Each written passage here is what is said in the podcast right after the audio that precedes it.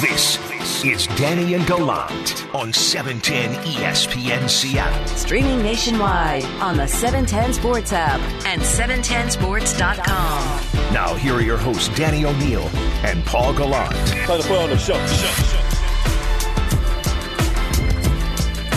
show. Your Mariners, eight games above 500, high water mark for this season. I say Ben since way back at the beginning of 2019 when they started off the season inexplicably hot, something they could not sustain, and that was hard to imagine they were going to sustain it that year. This is a little bit different.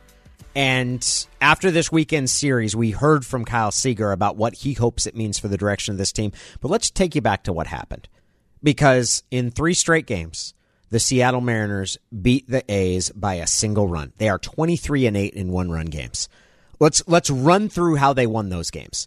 In in on Saturday, it was Dylan Moore who scores after a third wild pitch in that individual inning from the A's reliever. Here's that victory. Let's see if Shed gets geared up for that fastball. The 3-0. Fastball kicks away from Murphy to the backstop. Here comes Dylan Moore. He tiptoes home across home plate, and the Mariners have taken the lead. It's 4 3 with two outs in the bottom of the seventh. And the next night, even a little more dramatic. They waited until the bottom of the ninth, and this time, again, on a wild pitch, scored the game winning run.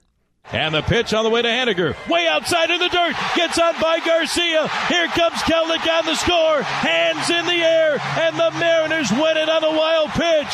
Five to four. The build up to that it's important to add the context of Mitch Haniger hitting two home runs and a double in that game. So, no matter who you are on the mound, whether it's Trevino or somebody else in the A's bullpen, you're facing red hot Mitch Haniger. You might get the yips. He definitely had the yips in that at bat, that's for sure. Bases are loaded. There's two outs. There's nowhere to put him. You've just gotten a ground out, a fielder's choice, in which a runner was thrown out at home. But yeah, it's it is it is as high leverage a situation as you have against a guy who has just destroyed you that game. So that's two wild pitches. Then yesterday's it was a four run third inning in which all of the Mariners runs scored with two outs. They didn't even have a runner on base until they got to two outs in the inning and proceeded to to string that together against Cole Irvin, who we'll get to in a second. But I, in my opinion, the play of the game came from uh, a guy that plays a lot of infield, but was in the outfield and Jake Bauers, absolutely, with the throw that kept the A's from knocked a runner out of scoring position. A great play that he made. Chapman gets a lead at first. Now the set by Steckenrider and the pitch on the way, swinging a ground ball left side and through a wide open left side of the infield. Rounding second, heading for third is Chapman. The throw to third to Seager and it's in time. What a throw by Bauers! Jake Bauers gets to the base hit in left center field, fires a strike to Kyle Seager at third. Chapman trying to go from first to third is out at third base for the second out of the inning. What a throw! What a throw by Jake Bauers. Bauers. And Bauers helps the Mariners bullpen continue to look awesome against the A's. Ever since Rafael Montero's out, 12 and two thirds innings, four hits, two earned runs, and 15 strikeouts in the three victories for the Mariners Friday through Sunday. So, what do you do now if you're the Mariners? You're eight games above 500. You're a game and a half back. You're, you're, you're three. You're number three right now in the race for one of the two wild cards. The Rays are out ahead, and then it's the A's, and then you're a game and a half back. The trade deadline is Friday, July 30th. And let's throw this in there that you've you're you're a little bit ahead of schedule. Kyle, Kyle Seager talked about this being an opportunity. He said at some point at some point you have to jump at, at when you have a chance to win, when you have a chance to be a winning team, that you've got to be aggressive in that regard it's been preached this rebuild so much, but I mean, you know, we're we're right there on the edge of this thing. So certainly, you would like to, you know, have them, you know, make moves and you know get the team as good as we possibly can. And you know, I know me personally. I mean, good lord, I'd like to make a run out of it. We heard from Ryan Divish last week that there's this idea that you want these players to feel like they are being appreciated, respected, given every single opportunity that they can have to win.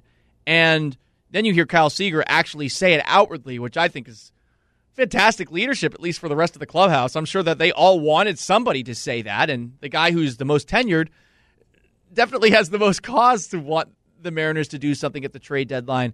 But when you add at the trade deadline where you're at in this Mariners rebuild, whatever you want to call it, is this more about making those players feel like you're doing everything you can than it is to actually making your team better in the both short and long term? Because obviously, whatever you do is going to make you better in the short term. But is it necessarily going to make you better in the long term? That's the most no, I don't part care of about players. here. I the, the players' feelings. I'm not going to say that they're irrelevant. I care about this team having the best chance to win in 2022 and 2023. That, that's that's what I care about. I don't want to do anything right now that compromises their ability to win next season or the season after that. How deep that you're willing to go into some of the prospect pool, and for for what? How much are you willing to shift forward? Are you willing to give up someone like Emerson Hancock or George Kirby, who's a pretty a pretty high high level prospect at a lower level of, of, of the minor leagues for someone like German Marquez who could help you right now? I, I, I am in favor of them making additions. I do not want Mitch Haniger traded. I do not want anything done to take away from the group that's on the field right now. Luis Torrens and Kendall Graveman are two guys that I could see having some value being dealt. But I, if you're going to do that, you need to get back improved value for right now. I don't want them hurting their team chances this year. Like that's the but I don't I don't want them costing themselves chances to be great in 2023 because they think they can get good sooner this year.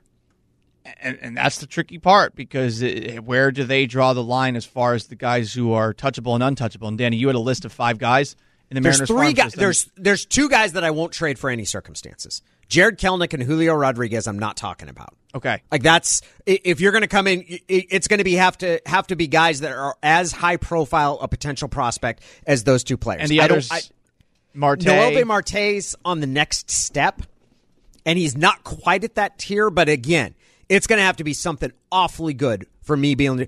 Kirby, Kirby and Hancock are a little bit different for me because there is there is part of me that thinks there's no such thing as a pitching prospect. That pitchers, by their nature, are so fragile, and injuries impact them so much. If you told me one of those guys, if you put one of those guys in a deal and could land Marquez, personally, I think that I'm really interested in doing that. And that's not enough to stop me from from from doing that. But you have to be getting you can't get you can't get somebody like Frazier who just went from the Pirates, Adam Frazier who just went from the Pirates to the Padres. or Whit Not- Merrifield either. So you need better than Whit Merrifield to trade one of those guys. Yes. Yeah, you need a guy that's like, oh man, that guy shifts the balance. I think Marquez does that. I think Marquez is good enough that he he shifts the balance for this year, and then you've got him for three more years after that. At a, at a it's not cheap, but it's a very it's a very fair value. You've sold me on Marquez, and I would be willing to probably part ways with all but the two that you mentioned, uh, including Noelvi Marte, to get someone like that. I, I think starting pitching is just so difficult to get, and that would definitely help you because right now your starting pitching is one of your strengths, but it's not that deep.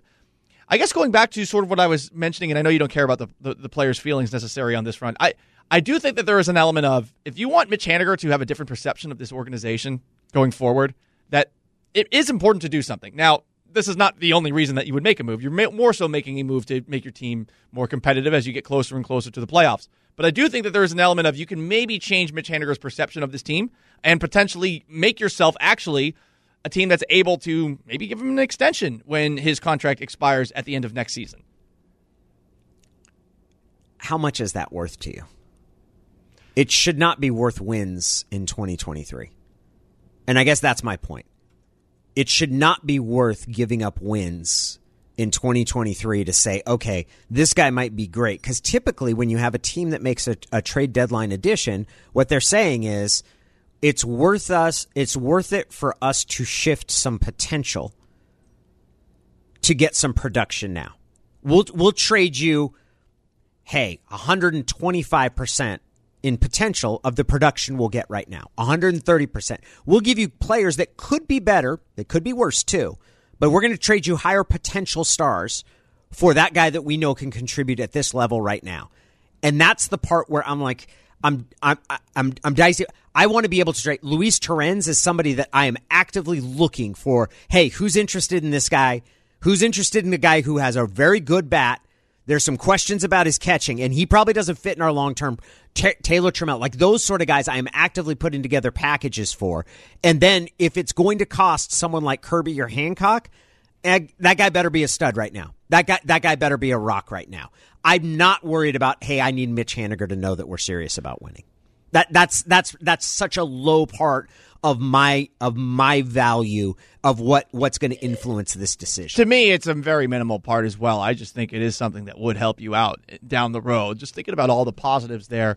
And also, I would say, you know, some of the guys you, you, you laid out, uh, Kendall Graveman's probably in that same category too as Luis Torrens, right? As far as, I mean, look, it's a one year contract, and we'll see who he will be next year, but the odds are is he going to be at this level out coming out of the bullpen? You never know with guys that are that are here. Same thing with with Torrens. I, I wonder about moving those guys just because I do think it makes you worse in the short term too. You know, even no if if you do trade one of those two guys, and you would have to find someone who actually wants to take him in and feels like this is sustainable for a Torrens or for a Graveman, they make you worse if you get rid of those two, and and especially with the way Torrens has been hitting of late.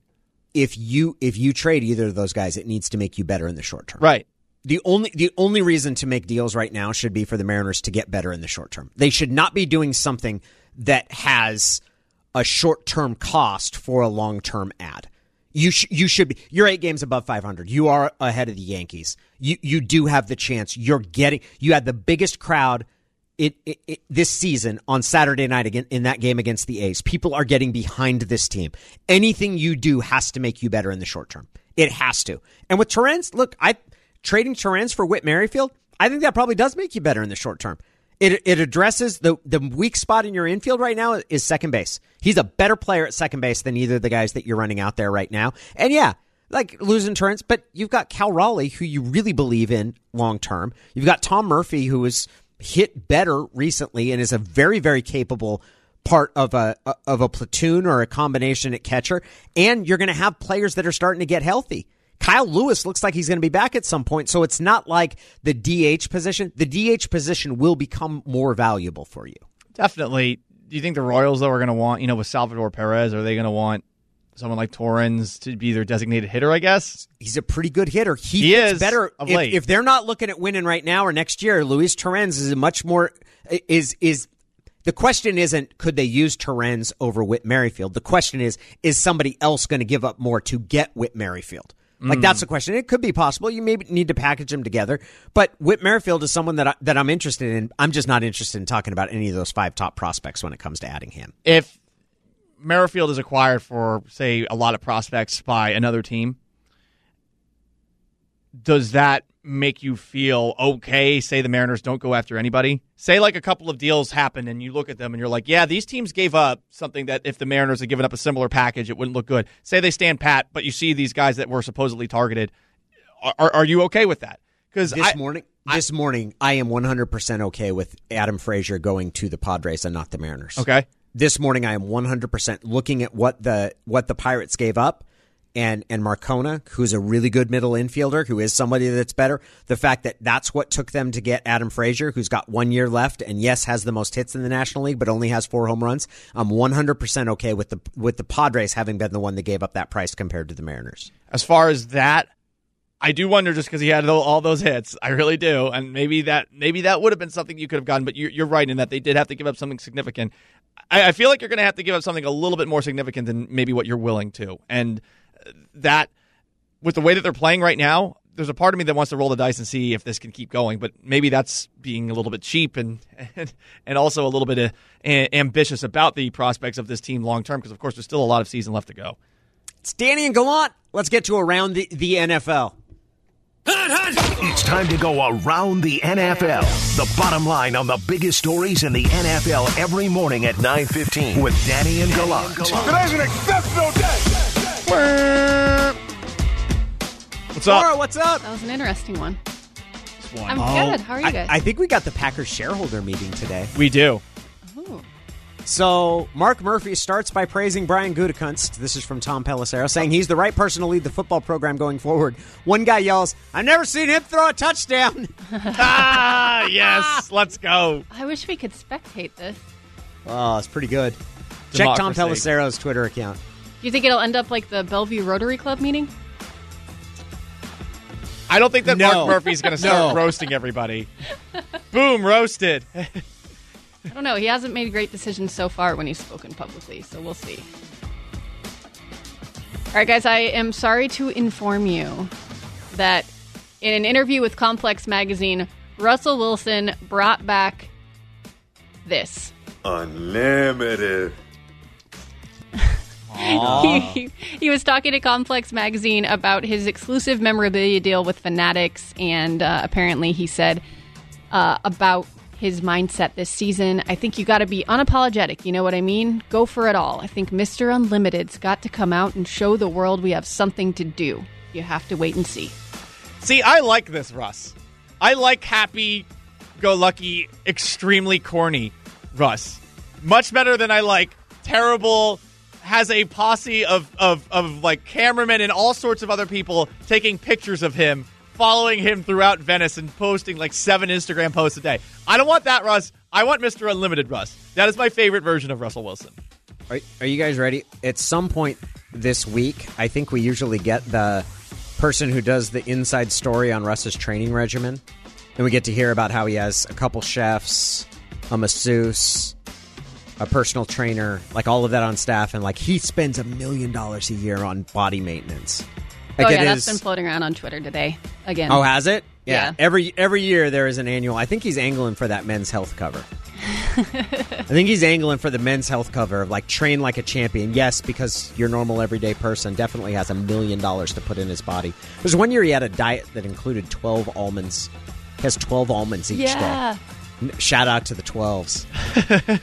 I love Corny Russ. Like, hey, that that's this is this that that is the guy that you, that at his best this is Russell Wilson. Yep. So yeah, give me all of that. Happy Russ.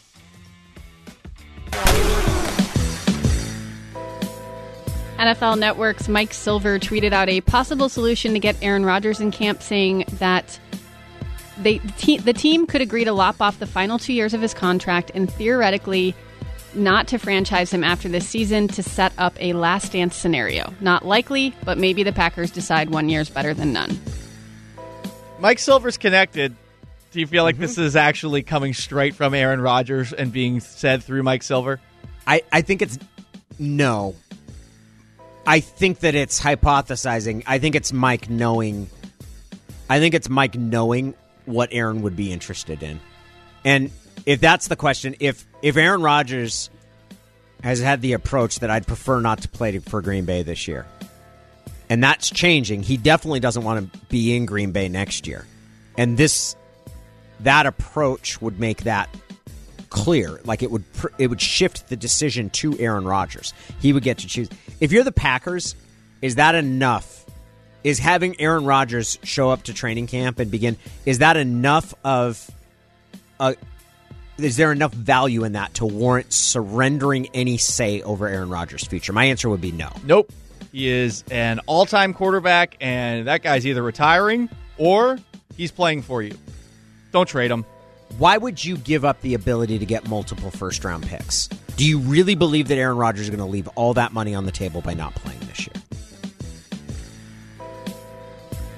I feel like he's definitely thinking about it.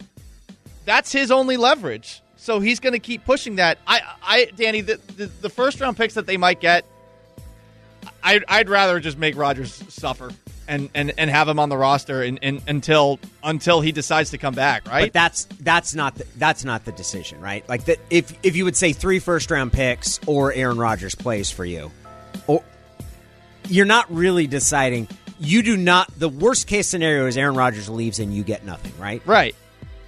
So you is the, is the idea of getting six months of drama free Aaron Rodgers worth enough to give up the possibility of getting multiple first round picks for him? My answer would be no. That's that's not enough. I, I'm going to get compensation for him. When, even if I've decided that after this season he's gone, I'm going to get compensation for him. Is the idea that they would just release him or something like that. no, no, that? they would change it. He's got two years after he's signed through 2023. You take off those final two years. 2022 and 2023 are lopped off your contract, and they promise not to franchise tag him. They're- You're going to be a free agent at the end of the season. My answer to that would be if I'm No. if I'm the team, no, Nope. I'm not, no, no.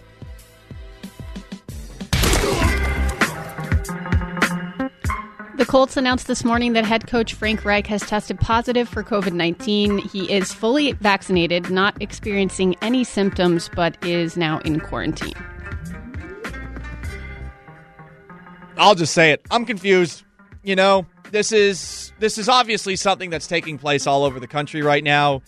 It definitely makes the NFL and its push to get everyone vaccinated look like maybe this is not necessarily going to have the kind of impact that you'd want. And I think that for every single person that has reservations or issues, they are going to look at this and use this as an argument as to why they don't necessarily need to get a vaccination. And I I wonder. Now the, the numbers are going up. I don't know if you saw today. I think it was 80%, Danny, on Friday of players who have received at least one. It's up to 83% today. So at the very least there has been there has been some movement as far as more vaccinations go people looking at these positive tests as an argument against vaccines or as undermining the effectiveness of vaccines are seeing this issue 100% wrong. It's important to talk this through. We'll do that next here on Danny and Gallant.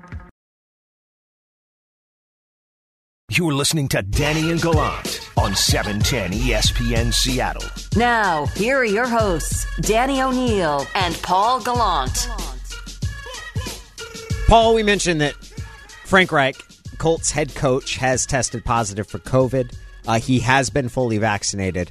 Uh, people need to be aware of kind of the larger trend or what we're seeing happen, which is higher numbers of people who have been vaccinated, have been testing positive, or even getting sick. Now, Frank Reich doesn't have symptoms. A lot of experts think that this might be related to the Delta variant, and that is a more contagious variety of the COVID virus. That there is there is a variant of the virus that it has been more co- contagious, and that there's a thought or a belief that we might it might be more contagious among people even who have been vaccinated. It doesn't mean that the vaccine is not working. What it means is that people who have been vaccinated are tending to become infected maybe at a higher percentage than the original COVID. They're still not being hospitalized you're still not seeing people even who are affected be so severely ill that they're that they're being hospitalized. So the the the transmission rates might be a little bit different and the number of breakthrough infections are different, but people should be very careful about saying, "Hey, this is proof that the vaccines aren't working" because that's that's not that's not nece- that's not what is happening. Maybe they'll ask what the point is of them at this point. and I I will say this as as far as what you said about the Delta variant, uh, you're right. It's supposedly more transmissible but there's been less hospitalizations, there's been less deaths. So that's, I think, something that people are going to look at and say, okay, well, if the vaccinations are there and we have enough people vaccinated the way that we do, outside of a sports world, I think you could say, okay, well, these numbers are going up, but things aren't necessarily getting bad. But if you're talking about within the sports world, and this is this is the difference we're talking about availability. And I, I have said this before. Like forget forget outside of the sports world what you think about this. If you are supposed to show up every single given day to play a sport or practice for a sport, and protocol is such that if you test positive, symptoms or no symptoms, you have to step away from the team, then shouldn't you because you're thinking about the rest of your team, do this. That's the only, and it's completely separate to me from the real world. This is a, this is a, are you going to be there every single Sunday? Are you going to be there every single game? Or is there the potential that you might not? And I guess the one difference here is with the positive, with with uh, Frank Reich testing positive, but there's no symptoms. Is I, am very curious as to how this would work. Say this happened on like a Saturday or or or, or a Friday would Frank Reich be allowed to coach even though he, he has no symptoms? I, I'm not sure about that. I don't think he would be because what we've seen in other sports is that if you test positive for the virus and you have not been vaccinated, there's a 10 day quarantine, no questions asked. Like you, right. you'll be tested again at the end of the 10 days. But e- even if you were tested the next day and were still negative, you're you're you're in a 10 day quarantine where you're not going to see other people if you are vaccinated, you keep getting tested until you don't test positive. Once you test negative, you're then allowed to return. That that's generally how it's worked in other sports. I don't think if if we do know the specifics, Peter King in Football Morning in America had a long sort of look at what players are doing regarding the vaccines and it's clear that the NFL that the pressure that they're applying to players and both from the league and from the league through the teams is that they're going to be entirely different rules for players who are vaccinated compared to those who are not. So the league as opposed instead of mandating vaccines and saying you have to get it is going to say you don't have to get it you're heavily encouraged and if you don't get it things are going to be significantly more difficult for you as a player in terms of the restrictions you have. You're not going to be able to leave for Labor Day. You're going to have to remain at home where you'll be tested each and every day during the bye week. You're not going to be able to leave. You're going to be able to, you're going to have to be tested at home each day during the bye week. That coaches are not even given that Rick Dennison, who is the run game coordinator in Minnesota, that there were reports last week that he's, he's not, if he doesn't get vaccinated, that he's not going to continue. He's not going to continue being their run game coordinator. And the reason for that is because the restrictions that are placed on coaches are even more strenuous. You wouldn't be able to travel with the team. So if you're if you're the coach, you're not able to travel on the team's charter flight if you're not vaccinated. So that's clearly the NFL's approach to this is that even for the players who are reluctant or opposed to getting the vaccine, they're going to make it so inconvenient for a player to be unvaccinated that guys will just say, "Okay, fine, I'm going to get vaccinated because it makes my life so much easier." Right, your life would essentially be that of what the Seahawks were as a team this past year. And we talked with Pete Carroll a bunch of times about it, and it, there was an incredible amount of discipline. It might have been helped by that guy who tried to bring a special friend into the team hotel room in, in training camp. That might have been a nice little example to get things started. But that's what the expectation is going to be from the league for those guys. And look, reservations or not, it's about are you going to be available? And while I, I understand why some people have questions. I totally do. At the same time, it's it, it, you have the you have the ability to not play if you don't want to, you know, and and that should be the decision that's being made here, and it's instead turning into just a lot of questions about what is and what isn't, and um, that's why we find ourselves right here and wondering about with Frank Reich in this situation. The Mariners win three of four against the Oakland A's. They begin a three game series against the Houston Astros today. They are eight games above 500, a high water mark for the year. They are a game and a half back of Oakland in the wild card chase. They're ahead of both the Yankees and the Blue Jays. In in a league where you've seen there's more than half of the American League is above 500. The Mariners are climbing the ladder even in that group. They don't have Kyle Lewis back yet. There's some hope that he will be back later this year. We'll talk to Jerry Dipoto on Thursday, which is a day before the trading deadline. There's a lot on the line in this series against Houston because I would say that the Mariners have already made a very strong statement that it's time to add. And the question is not will, but who. Pitching, a second baseman, I think a right-handed power bat. I think all of those things are on the table as far as needs. But man, that weekend, this weekend should have showed more. This team's earned the right to be added to. This team's earned the right to have a shot to make a closing, a, a, a run through the stretch to see if they can get to the playoffs. How aggressive are they willing to be? I'm really curious, and I'm bummed out that some options have gone elsewhere. I feel like adding Nelson Cruz would have would have made a whole lot of sense would have been cheap. You're bringing back a guy that everyone here loves. Now you're in this spot where you're not really 100% sure what you're going to have to give up to maybe get some of the names that have been floated on the table. And Nelson Cruz was not as good a fit this year as he would have been in previous years mm. because the Mariners have actually gotten pretty good production out of their DH spot. The way that they've used it, and which is especially kind of saving the legs of some guys as well, and then Luis Torrens bat has certainly made a huge. The DH spot has not been the black hole that it has been for this franchise in the past. Adam Frazier going to from Pittsburgh to San Diego is certainly a guy that would have fit. Whit Merrifield is pro- is not as good a player as Frazier, but he's signed for a, another year. He's a guy that fits. And then you got the question of the Rockies are still making noise like German Marquez is not going to be traded, but everyone I, has a price. I, I would I'm very curious to see how how honest Colorado's being with that posturing they're doing right now? They there are going to be teams that make changes, and with the number of teams that are competitive for a wild card spot, that sometimes can can have a chill on the number of deals that end up getting made. but I'm I'm really excited to watch this, and certainly all eyes in the in the short term are on Whit Merrifield, and if the Mariners will make a push to get him from the Royals. Right. Seems like that's the one that they are the hottest on, and there probably will be other names that we see over the course of the remainder of the week. And the Mariners put themselves in this spot by winning three of four against Oakland. And I mean, what did would he say we wanted to see coming out of this series? Winning maybe four out of seven. Uh, all right. I mean, you took care of, of business such against Oakland that that's a possibility. Winning one of the games against the Astros. Can you win two? That's another question entirely. But I don't think it's impossible. That is Danny and Gallant. It's going to be time for us to raise flags. That's coming up next. From the pocket, and flags everywhere. Flag on the play. Now there's a flag down. Every morning at 945 with Danny and Gallant. Brought to you by Carter Volkswagen. If the noise persists, the defense will be charged with a timeout. Flag on the play. I'm always in support of a little more spunk from our Mariners. I'd like to see him fight. I'm, I'm not. I'm, I know I'm small and, and bloodthirsty and all of these other things. Like I wouldn't mind seeing a good brawl. In lieu of that, I would like to take us back, and I'll start by going back to what Cole Irvin said. So this is back in May.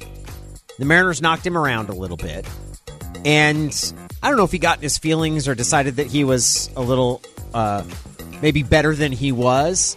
But after the game, he took exception to the fact that he allowed 10 hits to the Seattle Mariners, and he did it in a fairly dismissive way. Here's yesterday's A's starter, Cole Irvin.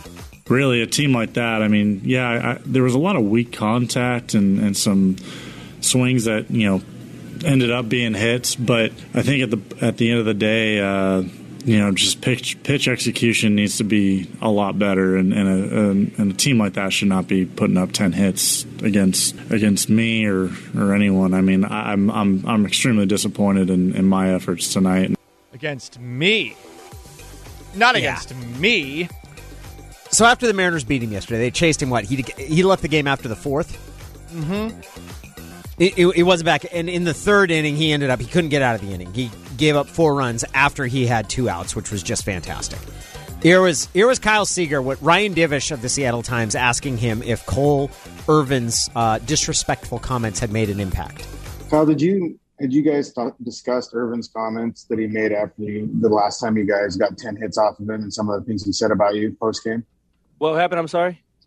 Did you guys discuss any of the comments as a team that Cole Irvin had uh, about you, saying that he should never give up ten hits to a team like you guys? Um, did you guys talk about that at all? That that pitcher, the pitcher said that. Yeah. Oh yeah, I didn't. I didn't even know we'd faced him before. So yeah, no, that's fine.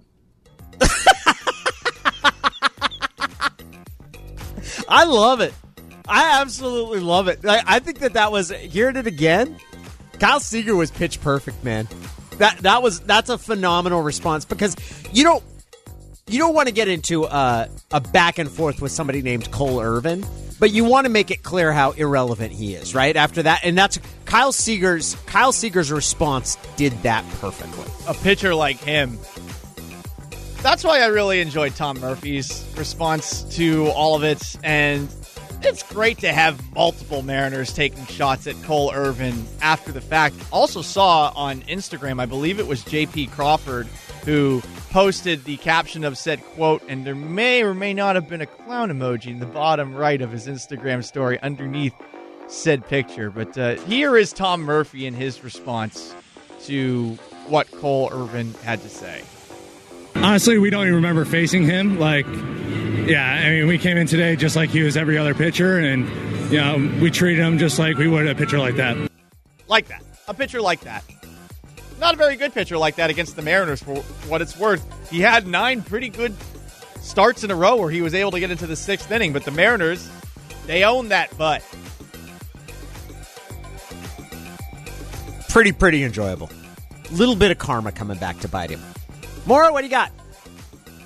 I am going to throw a flag on Sean McVay for hiring a writer to be his special projects assistant and a writer that had this take a few years ago about Russell Wilson. If you're factoring in price, I am I am without question. I mean, like I, I am doing Jacoby, especially if I can get something for Russell Wilson, which we're going to dive into. But if Yeah. it's just even head to head, Jacoby Brissett for what 10, 12 million a year, maybe for the first couple years, versus Russell Wilson at- at 30 plus million a year.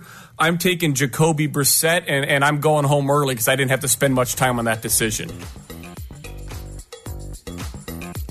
Wow. What's he going to bring to your staff, McVay? I just, I mean, I understand everyone has bad takes sometimes, but that was just, no one thought that was a good take then. You know, sometimes people at least agree with you at the time. He's liked in football circles, isn't he? As Who? Andy McVay? Benoit. No, Andy Benoit. I, I don't know, man. I no, I don't think so. I would have identified, and maybe I'm dead wrong on this, and maybe I, I am underestimating the football acumen of Andy Benoit. No, I identified Andy Benoit as one of those people who talks about football as if he knows it schematically and doesn't. That's what I is someone that uses all of the phrasing that that football experts use or coaches and scouting and doesn't know what he's talking about. Does not know his butt from a hole in the ground. that, that that that- honestly that that's how I say. So when when I hear that McVay hired him, I'm like, okay, maybe I'm in the idiot. Maybe Andy Benoit is really really sharp and the things that I I've said, but it floors me that that is the dude out of me. John Hollinger went from being a stats and analysis person at ESPN to working with the Memphis Grizzlies. There have been a number of other people recently that have gone, and I don't think you need to have been trained conventionally, but I think that you need to bring something of of value, of insight from it. And if that's present in Benoit's work, I've just never seen it. I feel like I've read him a lot. His title is a weird one too, because I really wonder what is Sean McVay going to ask him to do, and the title is essentially something along the lines of like the special consultant of information. It's a very strange title. Assistant of Special Projects. Thank you. What does that mean? What does that do? Yeah, it's a weird one. It's a completely weird one. We need to ask Carroll if he has one of those. Yeah, or ask him if he'd hire me to do it. I bet he would, Danny. Yeah. Ask him if I could be the, the uh, assistant of special projects. Or I could just be his parser, right? He could say his answer and then I would tell everybody what he actually means. I'd like that. Paul, what do you got? By the way, Danny, did you know that Cole Irvin played his baseball at the University of Oregon? No. I looked this up. Really? A texter sent this in, and I just looked this up on Wikipedia. And No kidding. yeah. Oh. Does that make it even sweeter for you? It's funnier. They've got because Seth Brown, who's on their team, is from Klamath Falls. He's from the little podunk town that I was born in and lived in for 15 years. I did not know Cole Irvin was a duck. He was. Drafted by the Blue Jays, instead went to the University of Oregon 2013 through 2016. you just don't hear guys talk about other teams like, and you don't hear good players talk about other teams like he was talking about them. Like this, just it's lame. Good. I'm glad. I'm glad. I'm glad he had to eat it yesterday. Guys, a little breaking news here. Ian Rapoport saying quarterback Aaron Rodgers has indicated to, indicated to people close to him that he does plan to play for Green Bay this season. That is the expectation. Many factors at play, but with Brian Gutekunst saying that he is hopeful for a positive outcome, there's a glimmer of optimism. This, this whole oh, oh actually play. this whole What do you got, offseason- Paul? I, I kind of want to throw a flag at this entire offseason with all this quarterback drama. Oh, especially, love it. Especially the end with which we learned that none of these guys actually have the power that they believe themselves to have. A really quick flag. I'm going to throw it at the Olympics. Whenever I have an opportunity to, I will. The Olympics have been coming down hard on the internet for anybody who dares to post clips of the fun moments that are seen along the way. DMCA infringement, and they are taking them down. It just is a dinosaur model to operate with.